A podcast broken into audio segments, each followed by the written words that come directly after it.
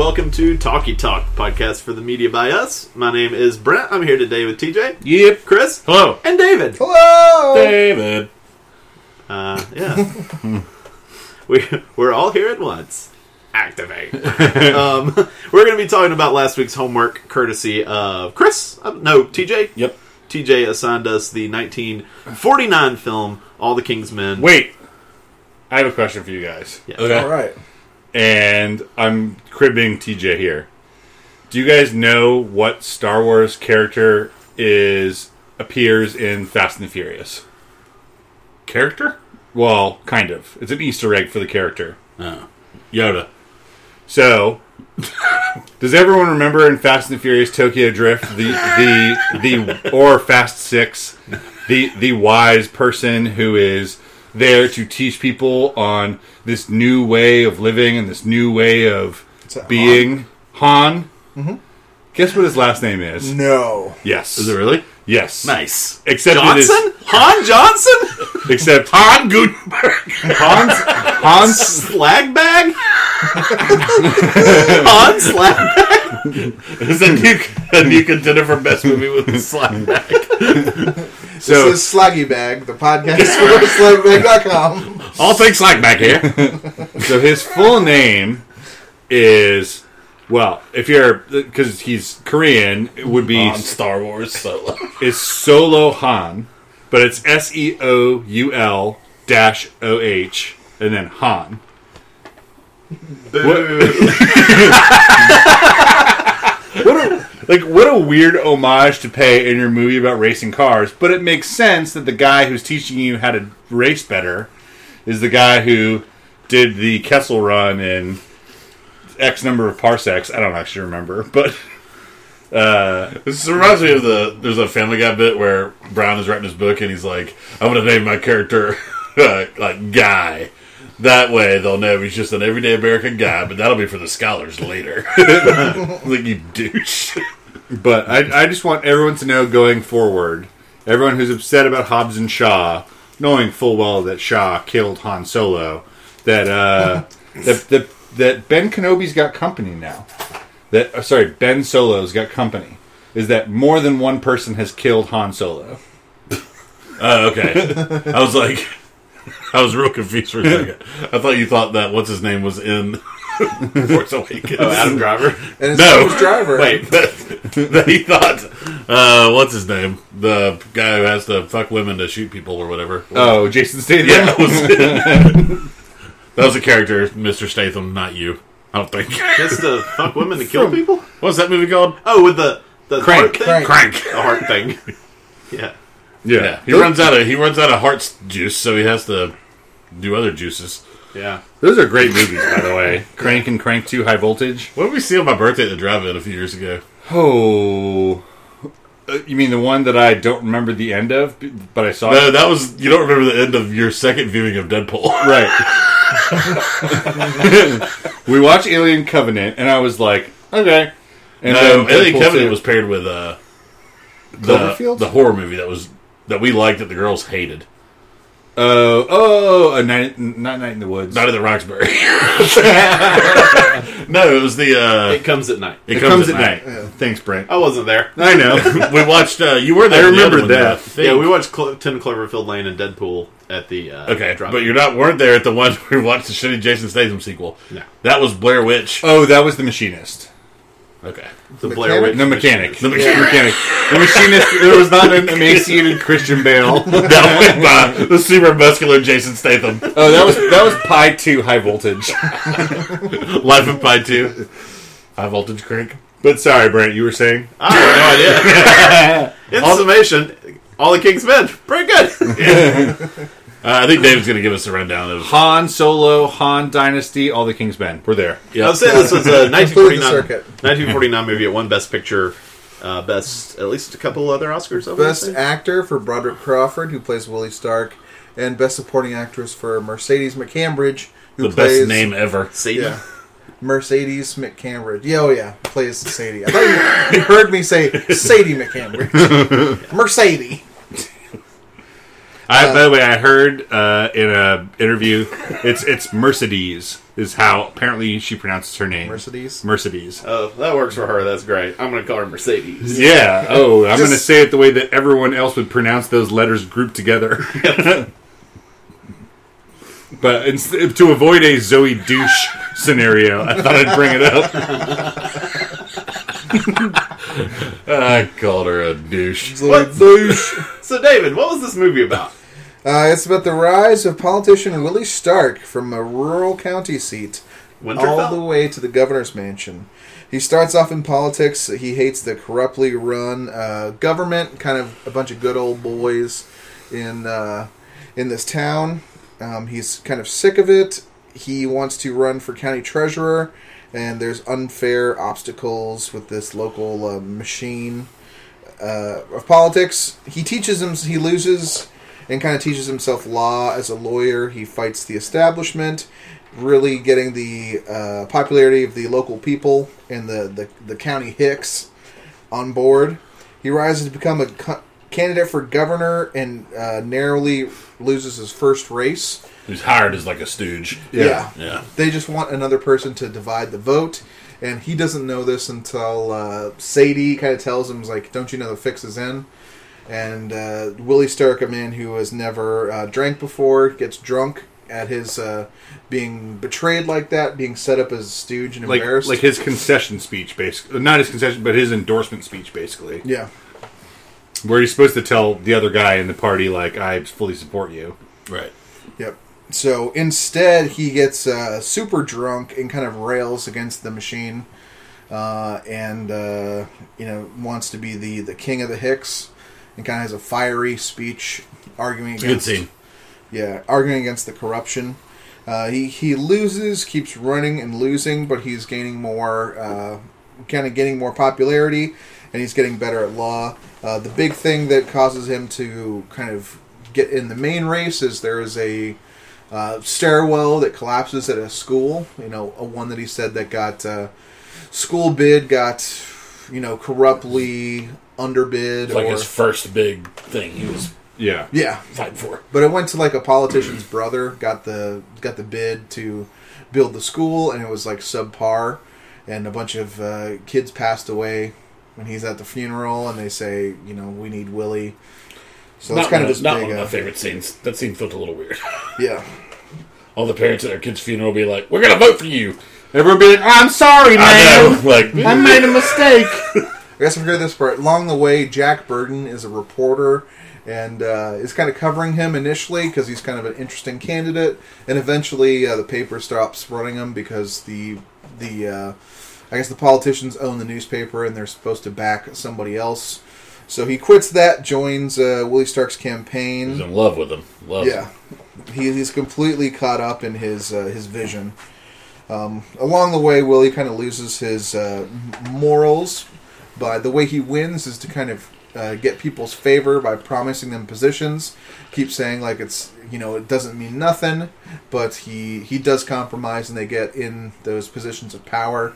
And he keeps people around to remember where he came from is how he explains it. But he brings kind of the, the old machine along. Um, along the way, he's got a son who he's kind of forced in, forced through his cult of personality into, I guess, playing at the uh, you know state college, university, whatever it's called. Bigger than professional football at the time. Yep. And uh, you know he kind of without the I guess moral fiber in his life. His son is like a you know drinks and runs his girlfriend off the road and drunk. He's playing in a game and he gets paralyzed and eh, there's a good bit of stuff here, but uh, B plot. yeah, Yeah. along in the very kind of end is he's got all these nemesis, including the uh, the judge, Judge Stanton, who's uh, one of Jack's old friends. You know, from the the place he comes from. Uh, he's told to get some dirt on him, and he said there's no dirt. Eventually, finds something, and uh, his girlfriend or supposed girlfriend has actually secretly been taking up with Willie and tells Willie about the dirt. Judge uh, kills himself and uh, the judge's son uh, ends up assassinating Willie Stark. kind of completing his uh, his arc there. which is a like pretty much point for point retelling of what happened to governor and senator from Louisiana in the 30s, Huey Long. Yeah, if you if you move some plot points around of like the political sphere, Right. then it is Huey Long to a T. But he was beloved by the then like Blue Dog Yeah. type Louisiana people, and did try to dig up dirt on a judge who killed himself, whose son killed yeah, Huey Long. Hmm. I just thought it was funny when I when I looked into it. The whole like you're running as a patsy, someone's trying to split the vote was his presidential campaign, and Roosevelt picked him as the hick, which Yeah. is crazy Yeah. to think that like without Huey Long, we don't have FDR with his long, you know, presidency, long and storied presidency. FDR loved him. I think what I read was for like a few months, and then it already caught up to him kind of, and he was like, he's not progressive enough. Yeah, And that's what's interesting about this to me, especially in our current like political climate, is that Huey Long was like as progressive as it got then. yeah, yeah. And when He you was, think of uh, like villainy He and was the- tyranny, he was like Bernie Sanders. yeah. If, if, in Louisiana. if if you could imagine in today's climate someone who is like most likely to be like a dictator or tyrannical in the way that they run anything in their government office, your first thought is never red. It's always I mean your first your first thought is never blue. It's Right. always red. But you know he he very much was you know a populist candidate, both Huey Long and Willie Stark. and they they did good. Yeah, He did deliver to the people like, all Like these. healthcare and education in Louisiana like shot up, and they do that in the movie too. right. Um, but he also, David and me were talking outside before the podcast. Like David brought up the thing like Huey Long actually did, not to have like a history lesson here, but like built four lane roads in towns where there were no cars, like the people couldn't afford cars. Right. He was just like got really into industry and industrialism, and Yeah. yeah. I was watching this movie real quick. This an anecdote at work today. I was watching like highlights from it. I watched it last night. And my boss came in, Charles, for like five minutes. He was like, "What are you watching?" And I was like, "All the King's Men." He was like, "Yeah, back in the day where politicians had to become corrupt." how, how quaint. That's pretty funny. Fantastic. It was funny. I was so you and I watched the same version, the one that was on TMC, and they've got like a, an intro from uh, uh, Ben Mankiewicz. Man- Mankiewicz, uh, and he talks about how like the one big change from the Robert Penn Warren book is that he decided to make uh, Burden a bigger character and the role of journalism more important to uh, to this story than was important to the fictional character representing Huey Long's story. Um, and I thought that was a, an interesting bend because I guess they aired this movie with TMC's um, like movies about journalism and politics. Yeah. the, the intersection of journalism and politics, which is a great thing right now for you know Yeah. TMC to run. But it also made me think about like how at the time. I mean, when did Upton Sinclair publish The Jungle? Was Oh, it 1905. 1905.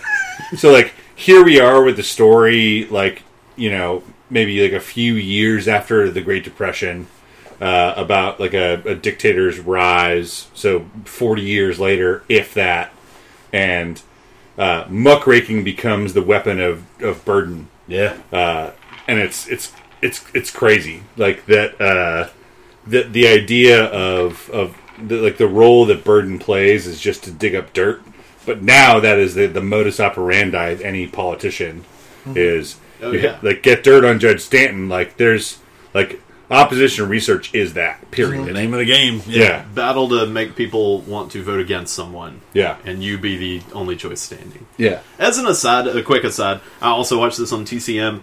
I wish Ben Mankiewicz can just intro and outro every movie I, I ever loved watch. it. Oh my I'm, god, a big, I'm a big fan of it It was him. so Yeah. good. It's just it, it's brief, it's to the point. He just gives you a little, just enough to just make you like, ah, I'm ready to watch this. You know what it made me and a nice is little takeaway at the end. What's his name? yeah, huh? You're going to mention the guy who used to do it for TCM. Oh yeah, he, uh, he used to actually run a film festival at where I work now. Before I started working there, uh, I can't remember his damn name now though. Robert. Uh, Robert Osborne? Yes, Robert Osborne. yeah. Um, no, I was gonna say maybe miss Filmstruck though. Oh yeah. I loved the little like tidbits I would watch See- before a movie I'd seen or after a movie I was watching for the first time. It, it made me think of Leonard Maltin when you would let like the back in the day, which you know, if you're under the age of 25 and you're listening to this, uh, Leonard Maltin would do TV guide synopses of movies, Oh, like yeah. Leonard Maltin's like Forgot deeper, about deeper those. picks, and he would give like a really sh- like maybe like a like a ten sentence concise uh, review of a movie that wasn't like opinion, but was just like this movie is important because of this. It is influential because of this, and then it stars these people who got who moves on from this role to this role, and like here are the challenges, and that was it. You just got like Right. facts from him, Yeah, yeah, yeah. who like as a storied movie critic, like it was a lot of fun to hear. You know, Maltin just do like if you want something interesting about the movie and the plot hasn't caught you yet, which you've already gotten from TV Guide, which it was on the TV Guide channel, Right. Right. which used to be a thing. Uh, Preview channel. yeah. It was just it was so cool. So then when Mankiewicz introduced it as like a well, like we've already watched Citizen Kane and I forget the other movie that it was that that they played before this. Well, he like- said like Citizen Kane was William Randolph Hearst, Yeah, and Willie Stark was Huey Long. yeah, mm. but but com- comparing that, that are like Thinly not veiled. loosely based. yeah, Yeah. but that was that was cool. Yeah, I, I, TCM does a great job with that. I get hooked on TCM some weekdays, like on the rare weekend where I have nothing planned. Yeah, And it's just like, today we're showing you like the best war movies of 1953. I'm just like, whip! I'm gonna play Candy Crush on the couch all day and watch all these movies. it's it's funny because TCM doesn't show up on Just Watch, so in all of our searches of is it streaming or not, hmm. it, it it might be really cool once we start looking at Best Picture nominees because TCM it presented that movie entirely without commercial. Let's check that out. yeah, 'cause I we just got it on- lucky because, did you watch it on? I watched it on Prime. 'cause Okay. I checked it on Just Watch. And I have a bunch of best pictures that I want to check out now to see if they have. Yeah, TCM might have it because it's you know if you're a Comcast slash Xfinity or whatever your cable provider is, if you have access to You have Cox. turn yeah Cox Media or like anything on on if you have access to Turner Classic Movies and you're trying to go through some best pictures and your early catalog is blank like a lot of us, they might have those as part of one of their limited run series. Yeah, they, um, Not to pitch TCM. Ted Turner is from Georgia. We need to disclose Should we this fact. induct TCM into the timeline? yeah. yeah. Really, Ben Mankiewicz's pieces really had great cinematography. The way the camera would sweep in really close and then sit there and then go Directed, away. directed by Bradley Cooper. Yeah, The question is, is it the best thing Ben Mankiewicz has ever been associated with? is it his best piece? yeah. Um, all right, shall we put the all the King's men through the gauntlet and see what becomes of them? Can we say now? What? Yeah, let's do it. Oh yeah. uh, first off, entertainment value. Did you enjoy watching the movie? And I will start. Um, I never. s- First off, have, I like to ask this question: Had any of us ever seen this movie? It's a I first like watch. that you asked this question. It's a first watch for all of us. Yeah. Yeah. Never seen it? Never seen it. Yeah, Never a, seen- a rare first watch for all four of us. Yeah. I think. There's multiple. ver- There's a We're really good at I watching think I had. I think I had seen the 2006 version. Oh no! Oh, sorry. Uh, I don't know anything about it. I don't know. It seems like Sean Penn was like, "Yeah, I can do it." You guys are just Especially way- answering because Ben Mankiewicz was like, I I was and then say- this version is clearly superior to the 2006 release. Yeah, Well, I was it's got all I like know about fourteen is percent on Rotten Tomatoes. Yeah. or something Mankiewicz ridiculous. shitting on it after watching Yeah. the, the 49 You version. don't want to make a shit on here. Yeah, I'll start. Shut I- Mankiewicz. Actually, I did find the movie entertaining. I thought it was uh, it was very plot centric, which means it's never you know meandering too much with like uh, tone or anything like that. It's just you know it's just moving along, and it boy it, it moves kind of snappily due to there being so much plot in Yeah. the movie too. So I, I found it entertaining. It was I thought it was pretty compelling myself. Uh, you always get this. I, I get these connotation of these old Best Picture winners that they're probably stodgy and you know static little curios of the past. But like like you said, I agree. It kind of zips along. Performances are compelling and the plot's compelling. And uh, I thought uh, not to get too ahead of myself, but I thought it was pretty ahead of its time with with a lot of stuff. I mean, definitely compared to like another Best Picture winner I've seen from that era, which was Hamlet. this movie was a fucking rod. um, yeah, it was entertaining. I mean, I, it lost me a little bit in the middle, like third. I want to say Sure. it got a little boring. Yeah. Um, but the end and the beginning were super compelling. Yeah, I, w- I would even expand that to say the middle, like half, Maybe. maybe even two thirds. I was kind of bored with the secondary story, the John Ireland character, the reporting. Yeah, the Jack Yeah. Burden stuff really lags because I think it, he lacks the charisma that the He he was not main performers have. Right. Yeah. I mean, Broderick Crawford is so electrifying. Even when he's just laying in bed giving out orders, like to his like fiefdoms, mm-hmm. like he's still really good in the way that he does the Willie Stark, and his his like his speeches are what I look forward to in that movie. Like when I when when when I anticipate him having an opportunity of grandstanding, mm-hmm. that's when I find the the movie entertaining. Is because I, probably because I have a historical bias and that I know that this movie is Broderick Crawford and I like th- that is the centerpiece. Mm-hmm.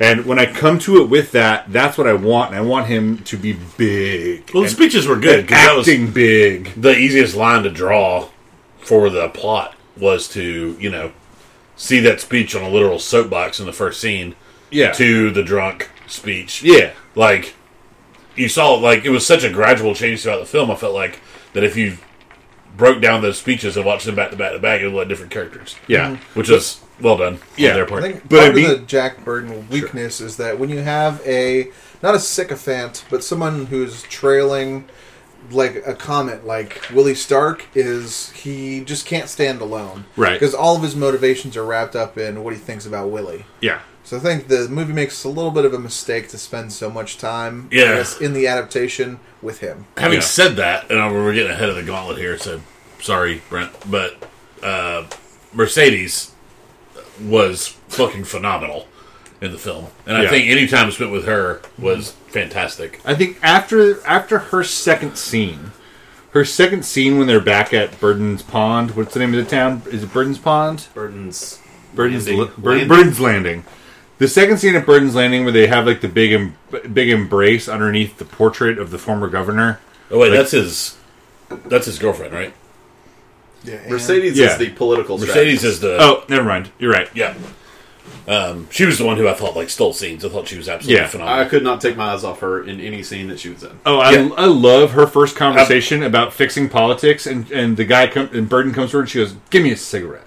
Especially that she was a woman in the time, like that Yeah. made it even more And and to watch. the telling it like it is, cutting through all the shit. I think you need when you have such a grandstanding figure and someone who is like a lackey. Yeah. It's great to have that as like the uh, kind of Yeah. a nice through line. I mean, the she literally tells Stark and she tells us, "You need people like us."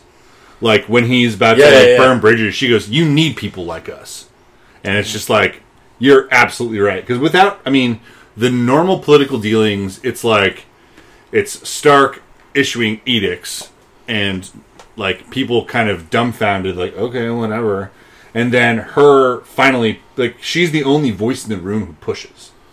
Speaking of her voice, real quick, she was in this. She was in Giant, but she has a far more famous role that I don't think many people know she was in. I already told David about this outside. She's the voice of Pazuzu in The Exorcist.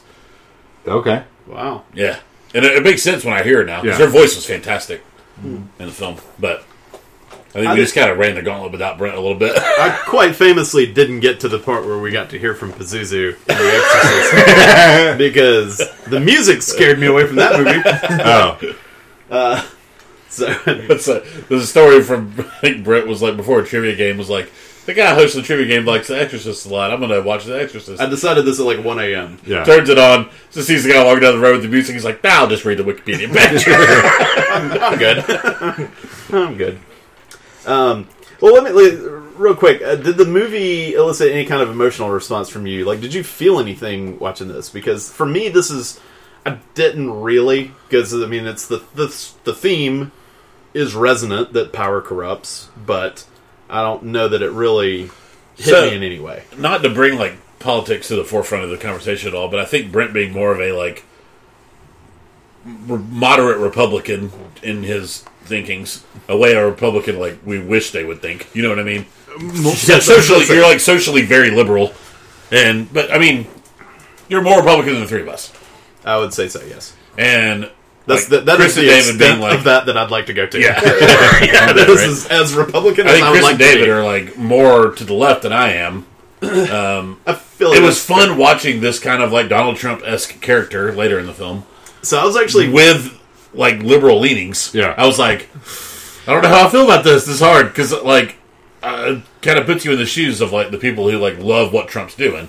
You know what I mean? Well, see, And I was just like, as would I be was- okay with it if as I was watching the agreed with me? movie? I was preparing myself for a Donald Trump comparison here, which is like I do think he's he's comparable with Trump in the way that he definitely rallies certain types The of Hicks people. speech, man, that Yes. was Trump Like, through and through. It was it was it was very Entire- reminiscent. He's rallying Hicks against the established power. yes, Yeah. And rallying against papers and and, then stuff. and then not doing anything with Oh. the power once he got But to was- where he could do something. I was go- I was going to to uh, draw the line though once he's elected because uh, Stark actually got a lot of stuff done.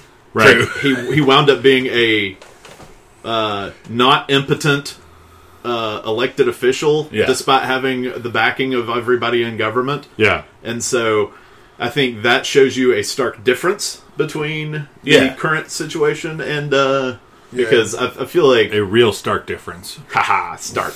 And part of what he does is it's you know not not to get too much more into this, but he gets to do all this stuff because of how he can work with the other side. Yeah. and with this entrenched power, can make everybody love him. rather than Yeah. alienate and then not get anything done. Yeah. So yeah, I, I agree. I think so. He reminds 100%. you a lot of Trump as a candidate, and The rise- nothing like Trump as a leader, Yes. as an elected official. I would agree. But but e- yeah, I would draw, draw the comparison uh, just a little bit further. The way that he has his political opponent manage the hospital, uh, very reminiscent of like the Ted Cruz dealings that Trump had. Yeah. where it's like you have these people like trying to kick you in like in the dirt, and then as soon as you are elected, you're like, but now you need to eat out of my hand. And then they're willing to do so. So I guess I'm saying the extra comparison is the way that people then react to him once he gets elected, um, in that they know that they have to play ball in his court.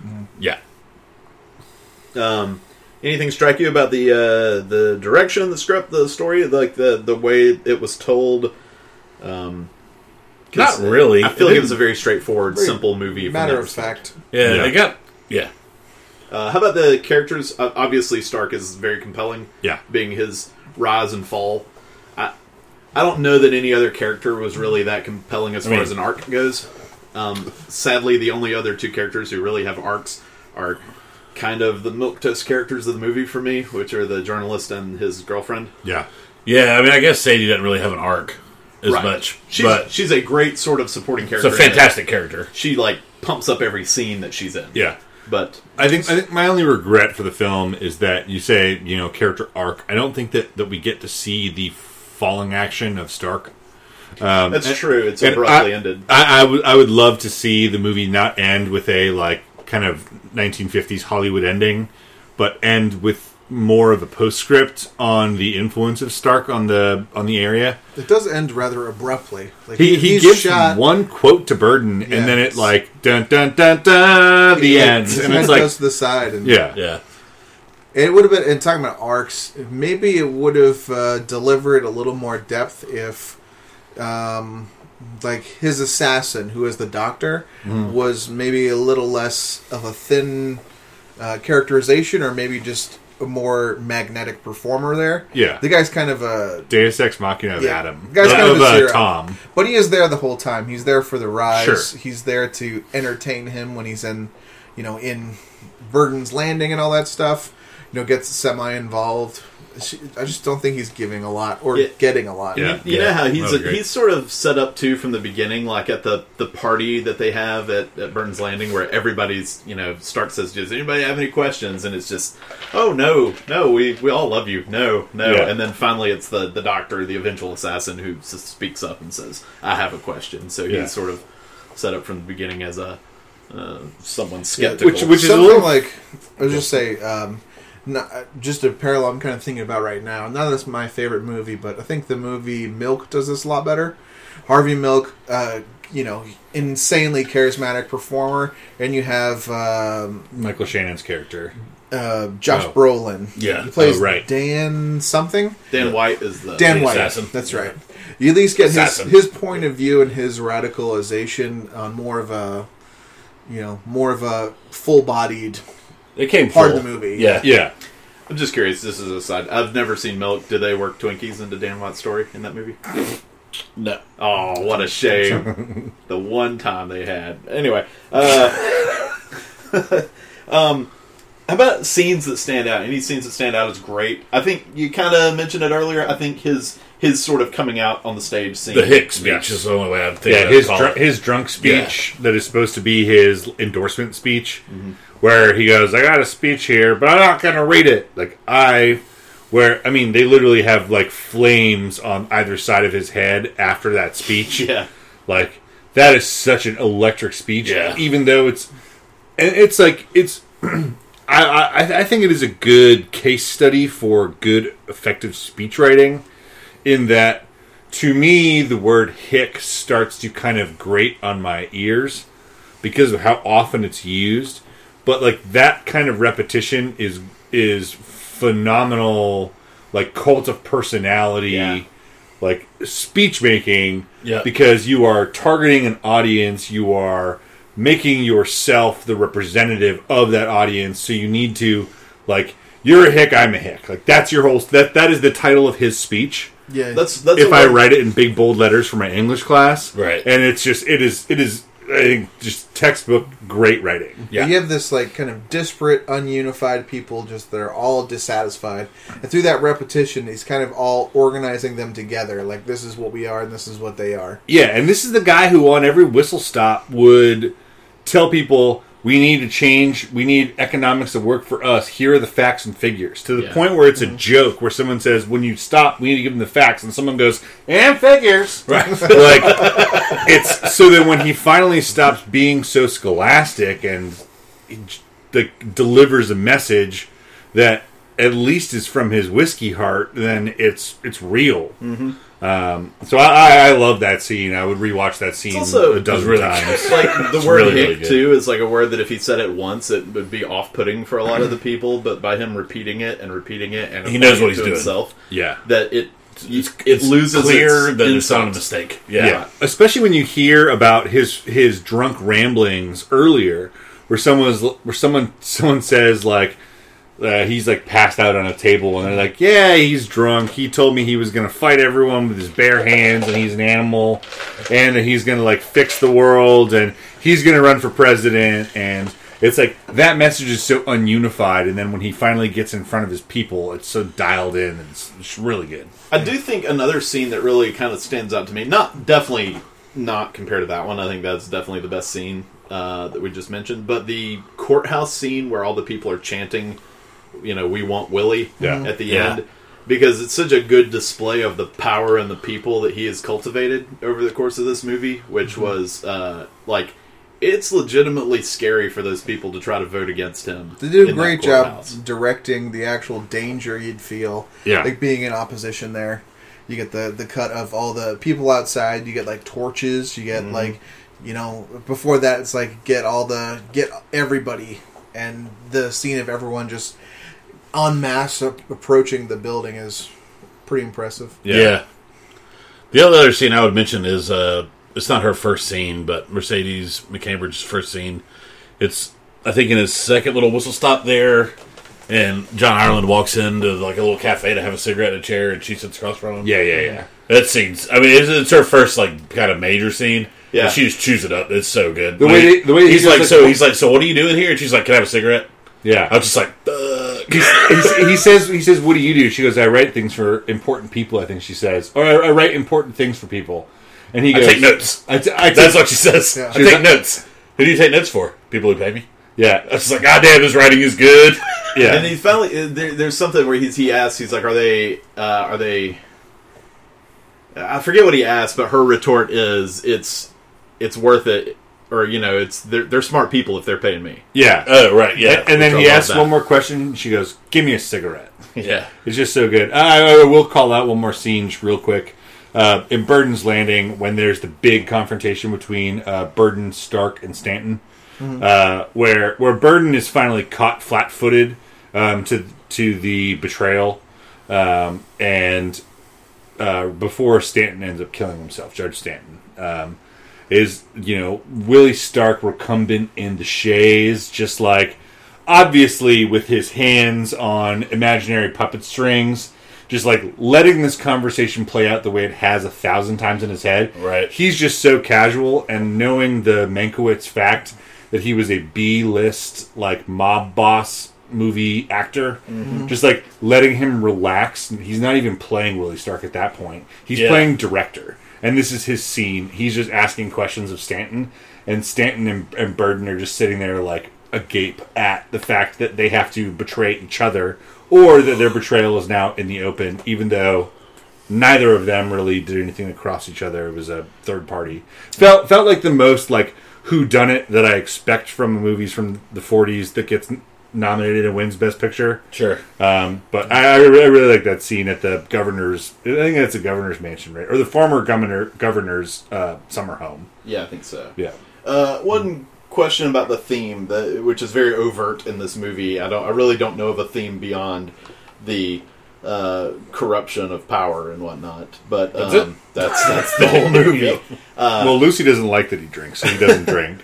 Is uh, so I think the movie obviously does a good job of of showing of, of expressing its theme Yeah. and how power corrupts. Uh, do you know of a movie off the top of your head that does it better? Corruption of power. Lord Or- of War, starring Nicolas Cage. The way No, power can corrupt. Movie's good though. Yeah, it is good. Did anything Um, run across your mind? Does this remind you of any other movie in this? I mean, All the president's men. yeah, I was say the. I mean, Citizen Kane to some extent, right? Am I way off base with that? I need to. I, I don't know. I, I thought of Citizen Kane too watching this movie. I mean, you but know- I you also Also, it starts off as an idealist. Right. You know, with the the And like his last thought is like going back to his childhood where he was kind of innocent, like that whole vibe. I mean, it's, you know William Randolph Hearst, so it's that story. I mean, he definitely was corrupted by power. So that's a pretty good one. I know we say like the theme is so obvious it's power corrupts and we all know it. I just wonder, just thinking about context in 1949 with Citizen Kane not really being a big hit, Right. if this was more, uh, I don't know, Galaxy Brain than it is today. Because this is all before, uh, you know, before FDR dies, before presidents are assassinated. Well, somewhere, but I guess Yeah. Lincoln and, and whatnot. Just Lincoln. McKinley and Not a big deal. all that shit. But before, like, uh, you know, we have uh, president resigning because of all this corruption. I wonder if it's uh, was more impactful back in the day. Unanswerable question, I guess. hard for us to say. Yeah. Yeah. Yeah. Or maybe brought something that everybody thought to the forefront in a, a way it hadn't before. Yeah, I mean, when this movie was released, too, like you said, FDR hadn't died yet. He had He had? this was this came out in forty nine. nine. nine. Oh, okay. He'd been dead for four years. So I wonder if that's another reason why. Well, so when was when did Robert Penn Warren write the book? Do y'all know? That I don't know, but Huey Long died in thirty five, so I would imagine it's uh, late thirties, early forties. That sounds right.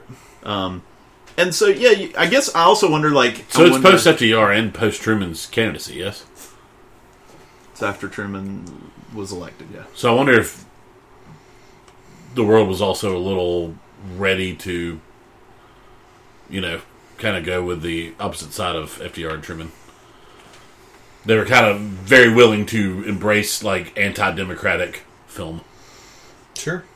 And part of the, I think, movie being ahead of its time is it is a very pessimistic, um, huge movie, where it has like the a guy betraying all of his morals to get, you know, absolute success.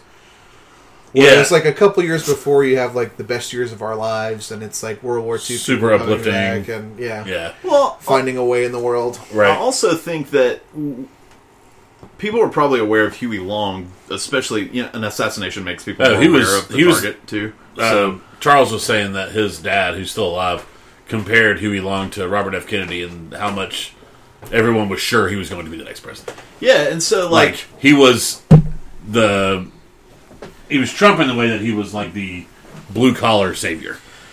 so I think You know what I mean? Yes, so I think uh, it being so cl- so obviously about Huey Long that I think that maybe makes it not so much about like whether it is whether it matters if people were ready for an indictment or, or, or to feel any sort of negative thing about a politician like FDR or Truman because it is so specifically pointing to one person. And the movie didn't really draw a political line anywhere. Right. It was just saying like politics, you know. It was never about You know what I mean? It was Yeah. never about the politics. It was about the politician. correct.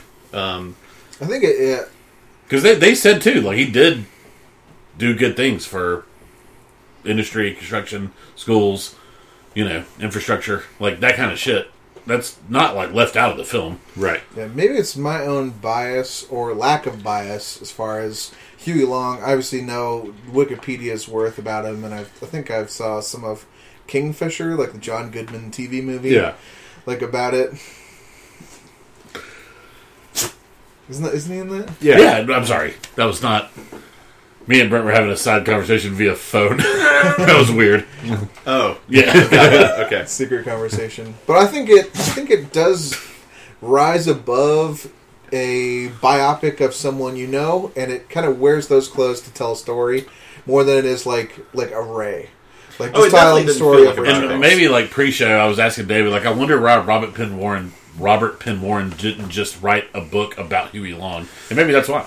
I'm guessing to make it more universal. Yeah, I agree. Like this didn't feel like a biopic to me. It felt because it didn't feel just about the story of one remarkable person. It felt more about a a, a cautionary tale about what could happen to Yeah. anybody like a Willie Stark who is who is upset at his local commissioners for Yeah, anything. it's, it could. I mean, it's also the other theme of the movie. You know, it's less big than the power corrupts, but uh, it's about a person like what could happen to a Willie Stark, but also a person like Jack. Is you need to, you know, you need to examine your idols. Right. You need to know who you're following. You know, you need to know what you're doing. Yeah, in that and, respect. and kind of like a C plot is is the importance of journalistic ethics. Like the like if like you because I, do think that, that that a part of why he gets canned from the paper is because of his just like blind praise of Stark. You can only mortgage. You know, I think him and a bunch of other characters that follow Willie Stark. You can only mortgage so much of your soul before it's Yeah, you. You know, you've, you're past the past the line of no return. that's a good message. I didn't think about that. I think is true and stands and, and will always. But the the whole, you know, it's okay to vote for someone and then not vote for them the next time. yeah, mm-hmm. Mm-hmm. How about the? Uh, let's move on to the performances of the movie, which we've touched on already. I think we're all fans of uh, Mercedes Mc- McCambridge. Cambridge. Yeah. Okay. Um, yeah, huge fan. I'm No. also a big fan of Broderick Crawford in this movie. yes, It's I think it's magnetic. I don't know any of their other work, but man, this is this is really makes me open to watching more stuff. So she is them. a giant. That's her other big like film that everybody has heard of. and she's Um, Pazuzu. and she's Pazuzu.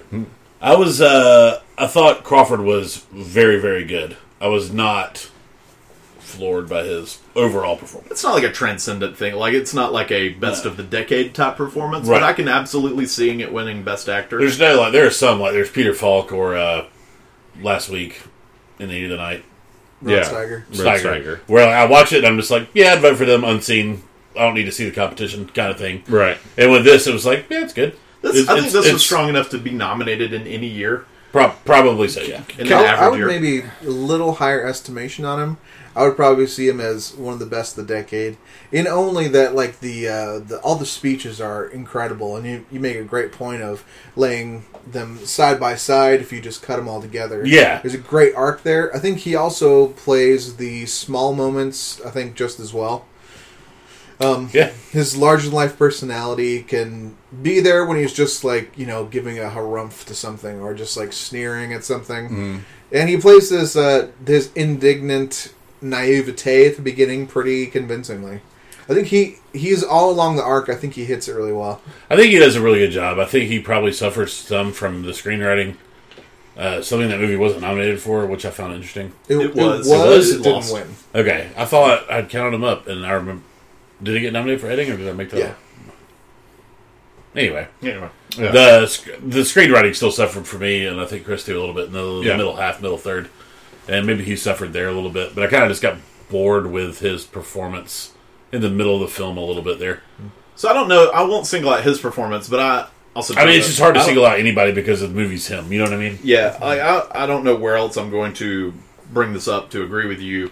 That also for me during the middle of the third of the movie kind of that's the moment where I was most tempted to grab an iPad and just sort of like see, Yeah. see what's uh, Well, now I need to read the Wikipedia about this movie. And not like nowhere near it's approaching not- the cutoff. It's not boring necessarily, Right. but it loses a little bit of steam in the middle for me. Like between his rise to power and then the uh, the everything with the judge at the end. It might be because up until the moment he becomes governor, the movie is addicting. Yeah. Yeah, Because like it's, it's burning off plot like it's powering the Titanic. Yeah. Oh, yeah. It's just going like stuff, stuff, stuff, stuff, stuff, stuff, stuff. Oh, it's it, it, it's twenty minutes into the movie, and he's already ran in two races and is now elected governor. Yeah. By twenty minutes in, And they do that big jump where it's like two years later and two more years later. Yeah. Like, So- and you're just like, sweet, this is great. I Keep think, it it's. I think it's the the story of him when he starts bringing on the mistresses and all that. Yeah, That just yeah. sort- and the the relationship with what's her name, Anne, Anna. Anna.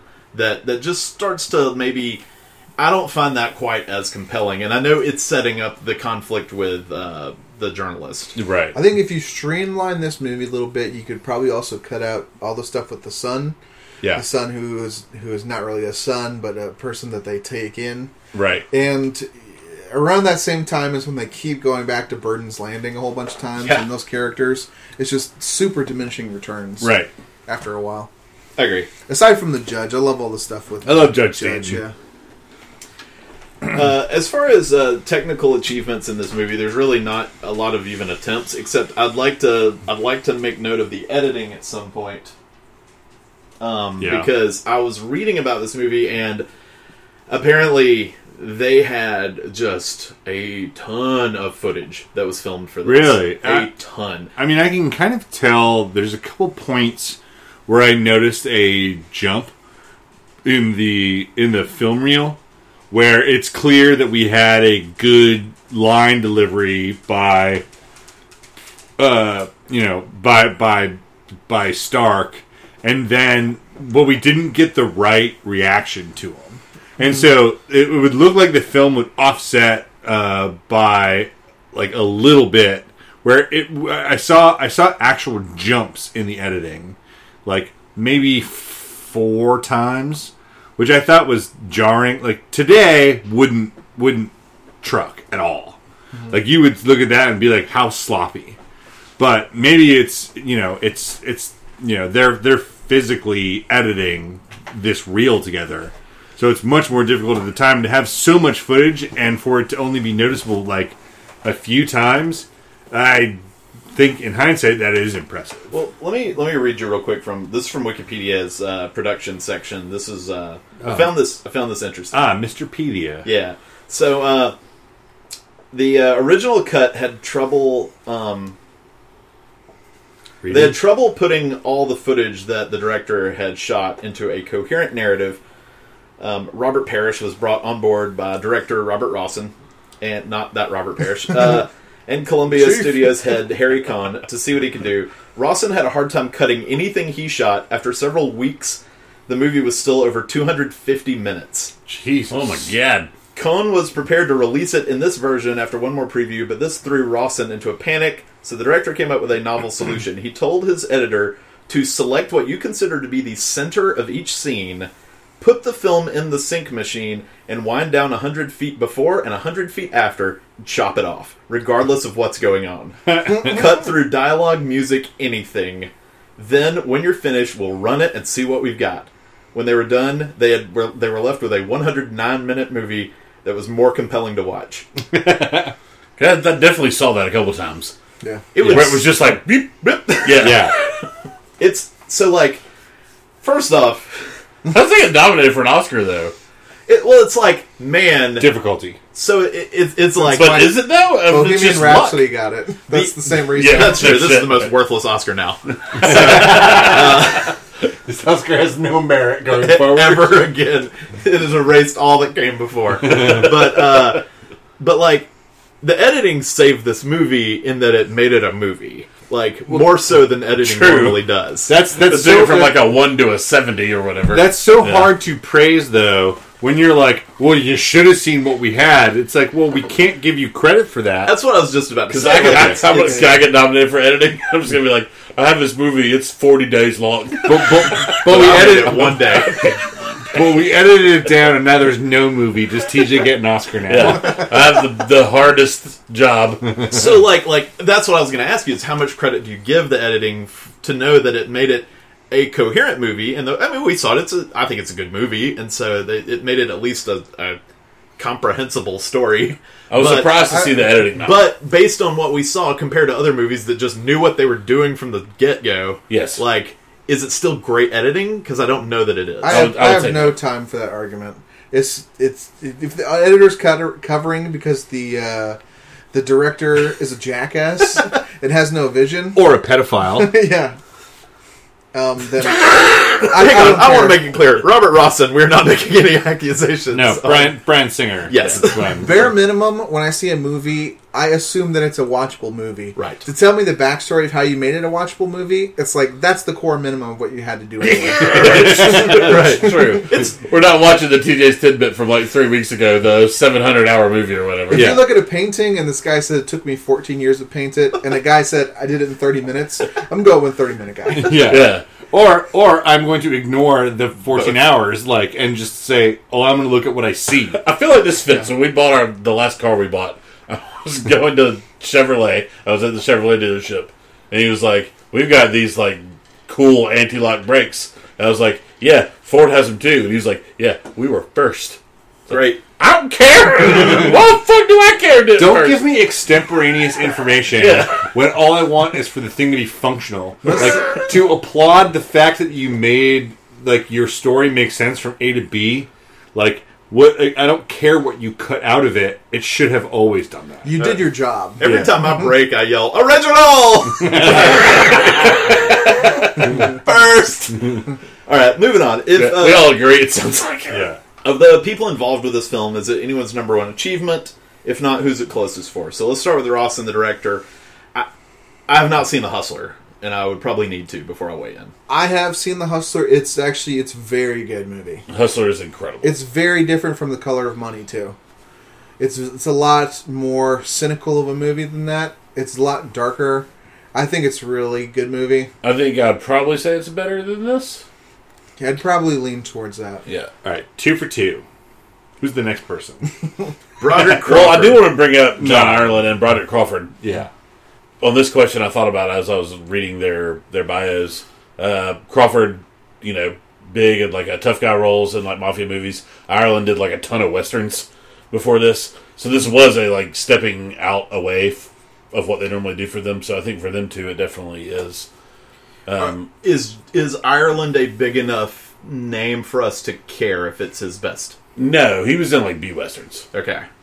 He did get nominated for an Academy Award for this, but I think he's one of the worst parts of the movie. I do too. I do too. it's The It's a story movie I like, but he's one of the worst. I It's the I don't think, nomination I don't I think would one take of the away. worst parts of the movie. I, not not that I'm saying that there are parts that are worse than him, There are smaller parts, but I think stuff. he does fine. There are smaller parts, and there are definitely worse actors. But as far as the weight he has on in the shoulder to carry parts of the movie himself, that's when I can say he's. And uh, I, I mean, he's, me, our, he's our conduit but- to the story, and I didn't really care about him a whole Yeah, he's I our- think a lot of our it is the storytelling. sure. Yeah. could be that. yeah, He's our narrator. I, I just I just want to make sure that you guys aren't propping the Academy on your shoulders when you say that he's the worst part. Only that I want there to not be any kind of prestige, right? That you're like, oh, this is a bad nomination, so he's not good. Okay, yeah. But I, I, that's I just want to demystify the Academy a little bit. But I just mentioned if you the still think that nomination. he's not great. And I'll also, Okay, yeah. I will also point out that I glanced at the Oscars for the the 22nd Oscars for the, the 1949 year, and I don't really know much about most of the movies that were nominated that Sure. year. It Me looked neither. like a real weak year as far as uh, movies that have endured, And It was no 1967. Yeah. yeah. even Yeah. the best movie of 1949, as far as I'm concerned, The Third Man was not nominated until it was a U.S. release in 1950. Okay. So it was a year later. Does that weird for y'all that watch this movie? Not just the black and white versus color, but the filmmaking 18 years prior to the movie we watched last week in the heat of the night. Like different fucking world of movie making. I, I, I this doesn't fit it anywhere. Well, uh, it does, so I'll wait. But or I'll, I'll jettison this ahead because I think it's the next question. This movie felt so dated. Yeah, This movie felt like it does not hold water at all. It kind of felt like I was watching it happen one night, which I've seen multiple times and I love. It was made 20 years before, yeah. Yeah. So it, it, this that is an interesting point. This is the last year the Oscars had all black and white Best Picture noms. makes sense. Yeah. This th- uh, of all of the of classic movies that I've seen, this movie reminded me of Maltese Falcon.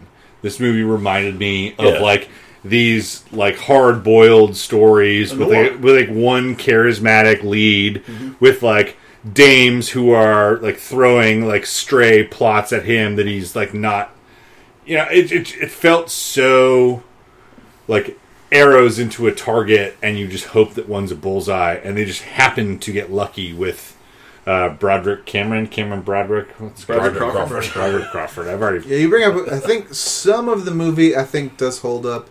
Basically, the the depiction of a uh, bad guy at the at the center, someone turning bad. But at the same time, I viewed the mo- interestingly. Just thinking about it, I viewed the movie as a period piece.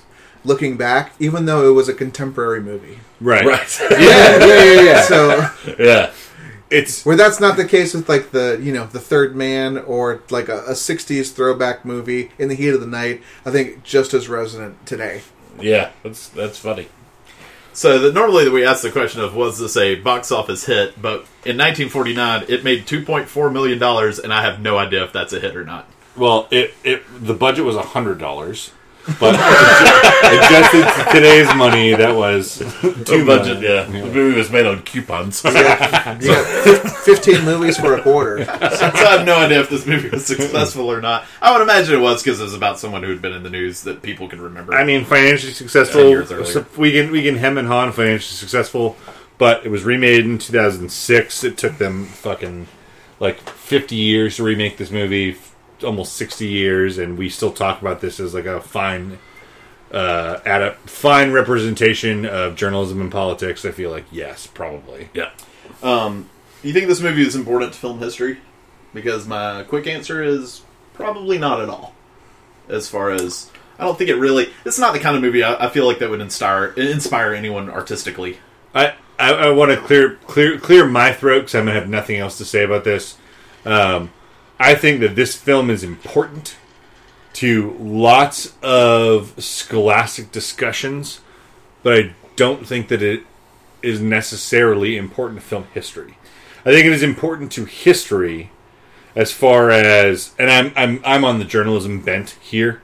Um, even though Burden may not be the most compelling character, it is it is the most interesting storyline to discover uh, ideas about about the role of of of media with politics. Having not, uh, have any of us read the book? No, No. Having not read the book, do you think it's? Do you think? Would you guess that the book is equally as important? Like, would you? sure. I kind of yes. I agree, but I feel like it's mostly what was in the book. Oh, which yeah. is as important. I bet that Jack Burden was written as a shady character, and if you're not familiar with this movie, you didn't watch it for homework or whatever. Like we have a term for who Jack Burden is, and the term is he's a fixer. If you're watching Cohen testify before the oversight committee like two weeks ago, that was who Jack right. Burden was. He's the fixer. He's the person who digs up dirt and who silences opponents. Like period. So that this is the f- maybe not the first, but one of the most popular representations of it. I think it's important to mm-hmm. history, maybe not film history. I can see that. I, I agree with what Chris said 100%. I really have nothing else to add. It was so. I would just, uh, you know, a lot of this time, important to film history, we're speculative because we're not film historians, and we do not know filmmakers' intents when they make other things we think are influenced by it. That being said, I will add that the depiction of um, the depiction of the main character who gets corrupted, you know, he starts out as a good guy, ends up as a bad guy. I think this movie does a good job of bringing that trope from genre pictures, like gangster movies, where you can have a bad guy be the like the Jimmy Cagney movies, like uh, you know Public Enemy, White Heat, all that stuff, to bring it into bigger public consciousness in like a politician movie or a big Oscar-winning movie. Before that, it's just like the thing of gangsters, the thing of westerns, the thing of other Yeah. things that aren't Right. as serious. It's quote also unquote. it's also hard for someone our age to know exactly how much was borrowed from Huey Long, the real person, because like I think of I watched this and I thought of uh, Oh Brother Where Art Thou and that governor and his rise to power and whatnot on the you know appealing to the common folk, and I thought, is that more Huey Long or is it is it more taken from It's pretty Really spot smart. on Huey Long I from think- what I've read. I think it's more George Marshall though, because in "O Brother Where Art Thou" he does ride on the back of the Klan and of fear of the other. In this, there is no like real uh, otherization. There's no like Huey Long never talks about the opponent of being any other person than the government itself and the establishment, capital E. So it's it's it's to me a little different than Oh Brother, and I don't know what Huey Long's campaign was like. Um, but person, I, went into this movie thinking that there was going to be some conversation about race. Uh, I think I was a little uh, a little forward minded, thinking that a movie that won Best Picture in 1949 would be able to. But that's what they left out of the Huey Long in the 30s was a. I mean, he had. He was a huge proponent of rights for African Americans. Yeah, I mean, if you're running on the Hick vote, like you're you're probably He was for poor people. Yeah. Like, all Period. poor people. Yeah, it was not about race. It was always about class. Class. Another, like, race. candidate being like Trump. Yeah, Accurate. yeah. um, That being said, my thing about film history, I completely take back. I honestly did not make the connection to Citizen Kane, but it is basically that movie. Well, I was going to say when you said that we're not film historians, I was like, well, yeah, we're technically not film historians in the that there are people who know more history of film than we do, but we also know more than like honestly like ninety seven percent of the country. Sure. And, Like- and That's that's like at least can we see the influence? Right, and if, and if we don't know directors' intents when they make the movie, you're like, well, that's fucking on them. It's entertainment. If we don't Right. get it, that's their problem, not ours. You know I what will I mean? also say, typically after I watch a movie for Talk of Fame, I, I do try to research this a little bit. I know it doesn't give us a great idea, but I try to look and see because you can look at who voted for what in the uh, like Sight and Sound does the the big Yeah, poll every five years, and this didn't get a single vote from a critic or a director. yeah, yeah. Um, and then uh, there's another website that, that keeps track of anytime directors list their biggest influences. I don't want that to seem as a negative, but I do like looking at it to see if there is a positive correlation. Sure. Like, uh, Yep. I'm not going to hold it against this movie because it didn't get votes, but, you know, if it had, I might notice Reconsider a little Yeah, Right, but cer- but that certainly a movie like Pulp Fiction, which is probably referenced a lot by directors, that is only now fuck twenty six years old, twenty five years old, years old. is more influential to directors than a movie that is one whose title you've heard in the annals of history of film. Uh, Our last, our last question in our in the annals of the uh, uh, the Gauntlet is uh, is this one of the best movies in its genre? Movies No. starting with the phrase "all the." well, no, No, I mean, it might be top two in that category. there's there's if, if if I had the time, Political thriller is that what we're doing? if I had the time and I Thriller? had Is it not, Thriller? I don't think it's No. a thriller. Yeah. I think it's just The more only of a- the only thrilling thing is the last like five seconds because Political you're not allowed to. commentary. if you're if you're genreing Yes. this, I think maybe just rise and fall story. Well, although we don't really get to see the fall. I mean, No. As yeah. far as politics, I, guess do love killed is a uh, like any movie. I love it when they get into the actual process of how things work. Right. I do love the wheeling and dealing, uh, getting that kind of glimpse into that. The things you sacrifice. But this cuts so much of that out. I was gonna say, yeah. By really a deal, you mean like see them endorse that check that time. in like a in like a 1940s movie style montage with like sinister music playing over it of him shaking hands with like For land some reason, I did picture like. So I, did, I do think it's it's very good in the cautionary tale sort of genre of movies. Where I would it would rank highly for me in that subgenre of this is a guy who at the very beginning you're immediately on his side because he really is well-meaning in his community. He wants to do good things for he, it's not this isn't Willie Stark's grand plan to rise to president or governor or anything at the beginning of the movie. He's literally just a guy who wants to be who to help his community and, and help break Well, I up. think that's where you would look at it in a subgenre ranking mm-hmm. is like kind of what me and David were talking about pre-show, uh, like anti-heroes, kind of like inverse of Walter White kind Oh of thing. man, I wouldn't even call him an anti-hero. I would call him anti to the idea of an anti-hero. He's a hero who just develops into a villain. Well, no, yeah, that's what I'm talking about. Yeah. Is that the the, Well, the- inverted Walter White, I guess, then leans. sure, but but Yeah. so, It so is Walter White. I was about to say, I think it more directly as Walter White. Like, you Oh, right, off, yeah. you start off rooting Go for him, and he's, well-meaning. You turn into Right. yeah. by Right, the end of the right, right, movie, right, he right. is he Yeah. is correct. And actually, I meant to bring that up when we were talking about it. Does a does anything tell the story of power corruption better? I think Walter. I think Breaking Bad does. Yeah, it does. It did have like eight seasons to do it. I find that Again, TV is tough. It's it's Right. easier in TV. Yeah. Um. Well, um, Quick first question. off, is it better than I have two movies to compare this to? Is it better than The Great Wall? I think pass. I haven't seen The Great Wall. Well, me and Chris aren't playing until y'all watch it. Okay. Yeah. Well, then, is this better? is this better than Green Book? Yeah. I think it is definitely better than Green Book. no, Ooh. I don't think it's better than Green Book. It's cl- Really? It's Yeah. close. I don't think it's better than Green Book. Uh, it it only did one thing well, and only for like a couple minutes. And I thought that was that was letting uh, Willie Stark be grand and big and bombastic. And other than that, it was kind of like a meandering who done it without ever finding out that there was a crime ever committed.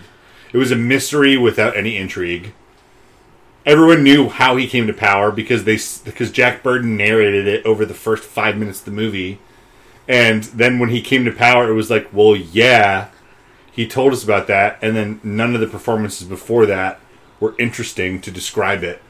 See, Uh, I don't think the movie promises a whodunit as much as that it's like this is his rise and fall, or this is just basically his rise and abrupt fall. No, but it says that there was something special that happened here, and nothing about any of the performances or the actions l- like look special or feel special. Everything is done with a handshake deal. Nothing is underhanded. Everything is told to the people.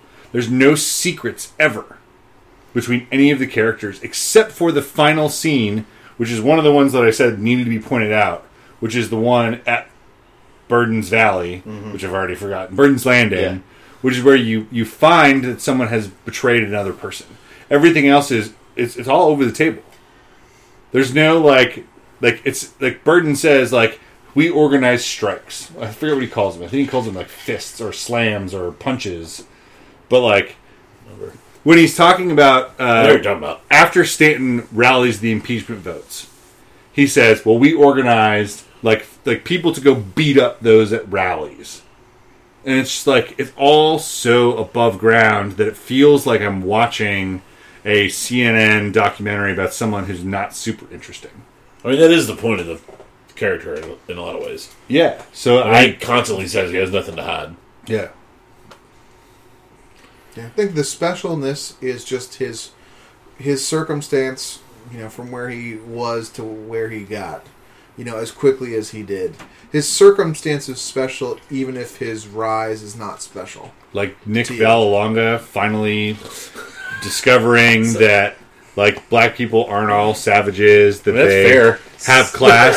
but but but but in the same breath, He never said that it was. no no no, he I never answered. I know.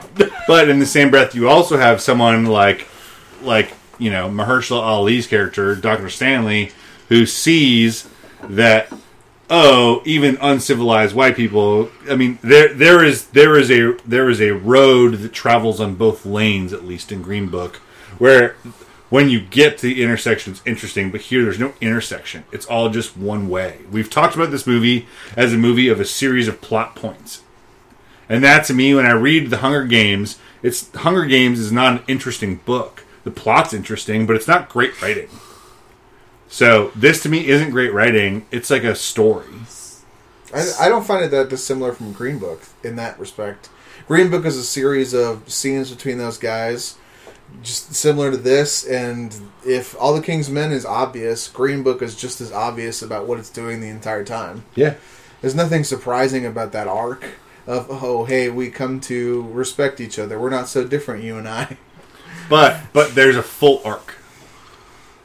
Whereas with Stark, there's a rise and then he's dead. He doesn't learn anything about what he's doing. There's no like there there's no growth in the character. He he isn't corrupt and he means well. He rises to power, he does well, and then he dies. There's no like I shouldn't have like tried to cover up this murder that my son committed.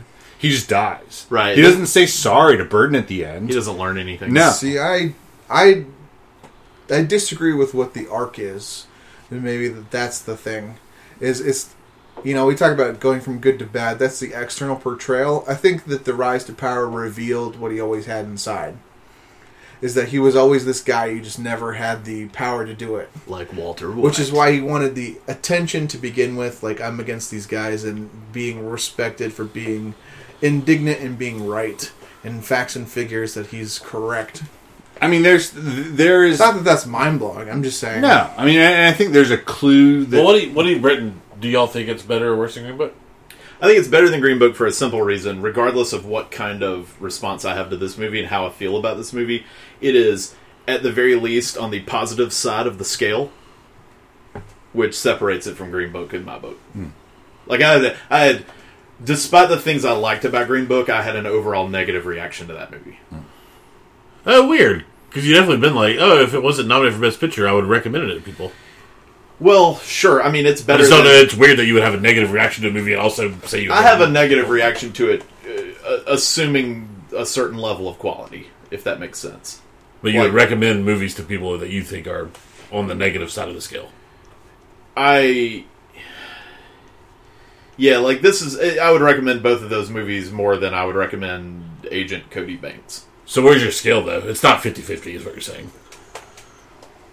Say it's like I'm saying among prestige films, among movies that I recognize as being better than just the run of the mill movie. because intellectually, That's not I'm asking your scale. It's like so you're saying I have to be a 70 out of like- 100 and everything else is on the negative side.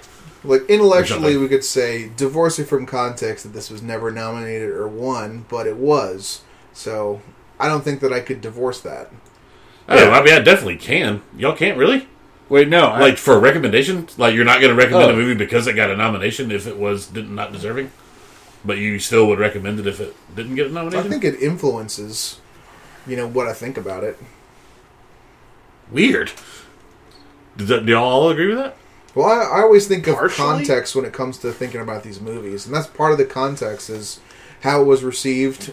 Maybe this is a different conversation all for a kinds of different other day. stuff go so into it. Yeah. let's let's get to the vote. That's how I, mean, I see what you're saying. I'm just it's interesting. yeah Let's get to the vote. Let's start with Chris. I feel like I know Chris's vote best. right and this is not me banging my drum about how old movies are made for dumb people because old people are dumb I promise that That's, that is that that is a meme opinion that I have because I think it makes the, the guys in the room here laugh um, but I'm a no um, I think that we have named probably a half dozen movies that do a better job uh, at representing uh, the intersection of journalism and politics. I think that off the top of our heads, in 30 seconds apiece, we could name better acting performances and more charismatic anti heroes. And I think that this is an instructional movie on how to drive a plot forward, but not necessarily on what a best movie is of a genre that is impossible to, to define here. All right, I'd like to hear David's vote next. Okay, let's maybe uh, unsuspenseful after this, but uh, I found this was uh, interesting and pretty good, but not good enough or interesting enough to crowd, cross the threshold for me. I'm a no, even though I thought it was uh, interesting blind spot. I cleared up and was not the movie I thought it was going to be, but that doesn't make it talk of fame. TJ? I'm now, a no. Now for the irrelevance. You, Yeah. me and you. Uh, yeah, I'm a no. Um, especially on a first watch a movie for me at this moment in time to get to the Talk of Fame, it needs to at least hold my attention and do that well for the entirety of the film. And this movie was not close to doing that. Uh, great performances aside. Uh, I walked in tonight as a no, and I remained a no. It's uh, you know, it's it's. I thought it was a, it was a good movie, and I don't have any I can't currently take any issues with it winning Best Picture in its year because it, at first glance, like I said, it kind of looks like a kind Because when we're 50 and we're still doing this podcast, we'll go watch all the nominees and then we'll Yeah. have that conversation. Yeah. But uh, you know, it's it's it doesn't anger me as a Best Picture winner, um, but it's uh, it's sort of uh, it, it's it's good for what it is, It's not embarrassing. right? No. But it, it I get it. it doesn't rise above its genre for me in any way, which is just it's a it's a pretty good cautionary tale political story, Yep. um, and that's kind of it. Yeah, I It's well done, Chris and hit it hit the nail on the head. Not to cut you off, but the thing, the most interesting thing on it are the performances, and they're not all times.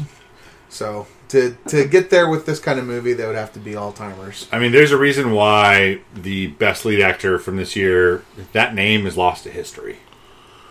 Like, that is a trivia fact.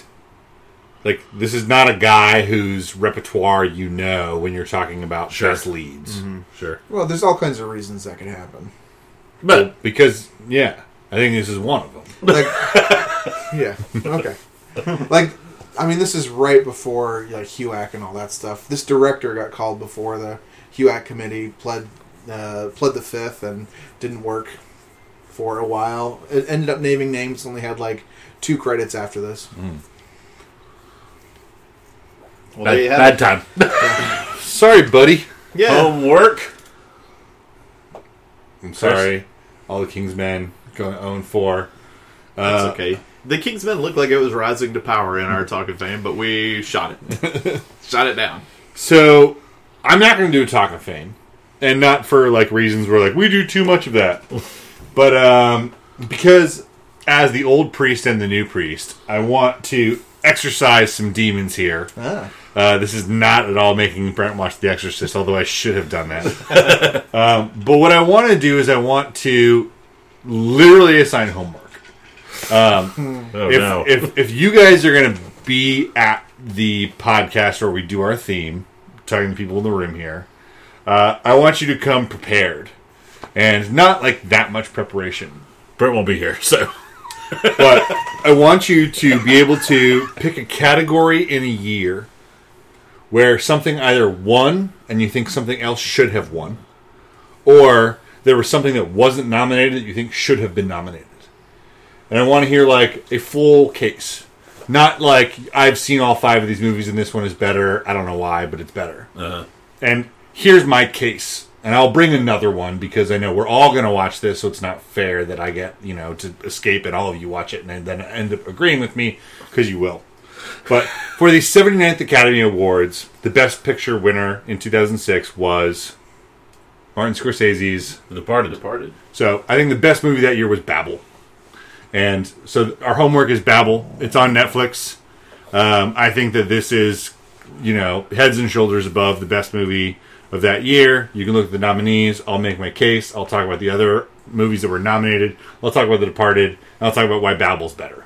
So come equipped, whether it's best actor, best screenplay, best score, best something, a- and Academy Awards and what it was up against that year generally. Fun. So pitch it to me. any category? Any category. I'm down. Best animated. If you want to pick 2006 also, So- and you look at those three movies that were nominated for best best animated, and think that Corpse Bride was better than whatever the fuck won, then sure. So you're looking for basically the most egregious mishandling of a category. For you personally, Yeah.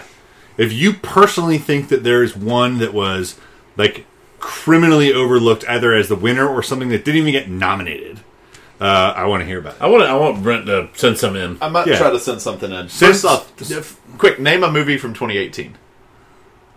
Uh, Tully. Tully had better editing than Bohemian Rhapsody. okay. I haven't seen. I haven't seen Tully. Oh, so, so then I do, I do, I do want to preface this because we've been doing this podcast for almost like three years of movies. Omit them. I want to go like starting 2015 and be, but before that. Makes sense. So 2015 and before. So it's not a movie that we have recently talked about. Because Preferably probably also- on record at some point on a chat, an article, or a podcast. Right.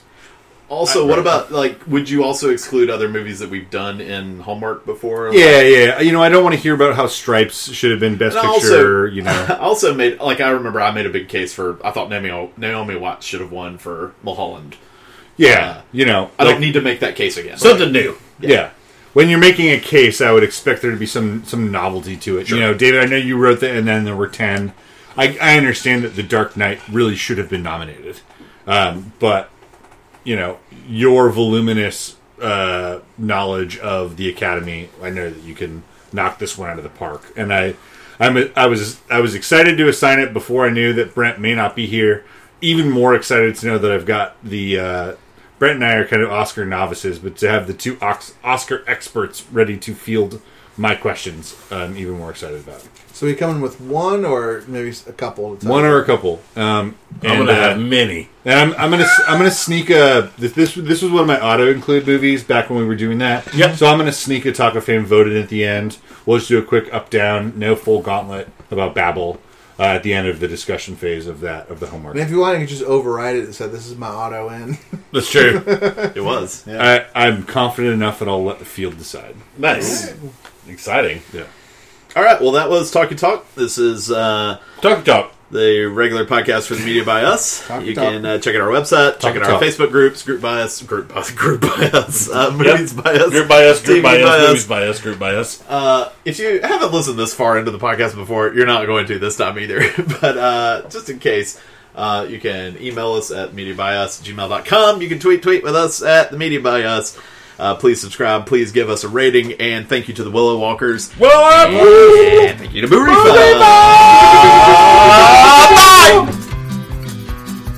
Kicking rocks down old dusty roads. Small town slowpokes, long time ago. Kicking out records of all the things that I know. all the things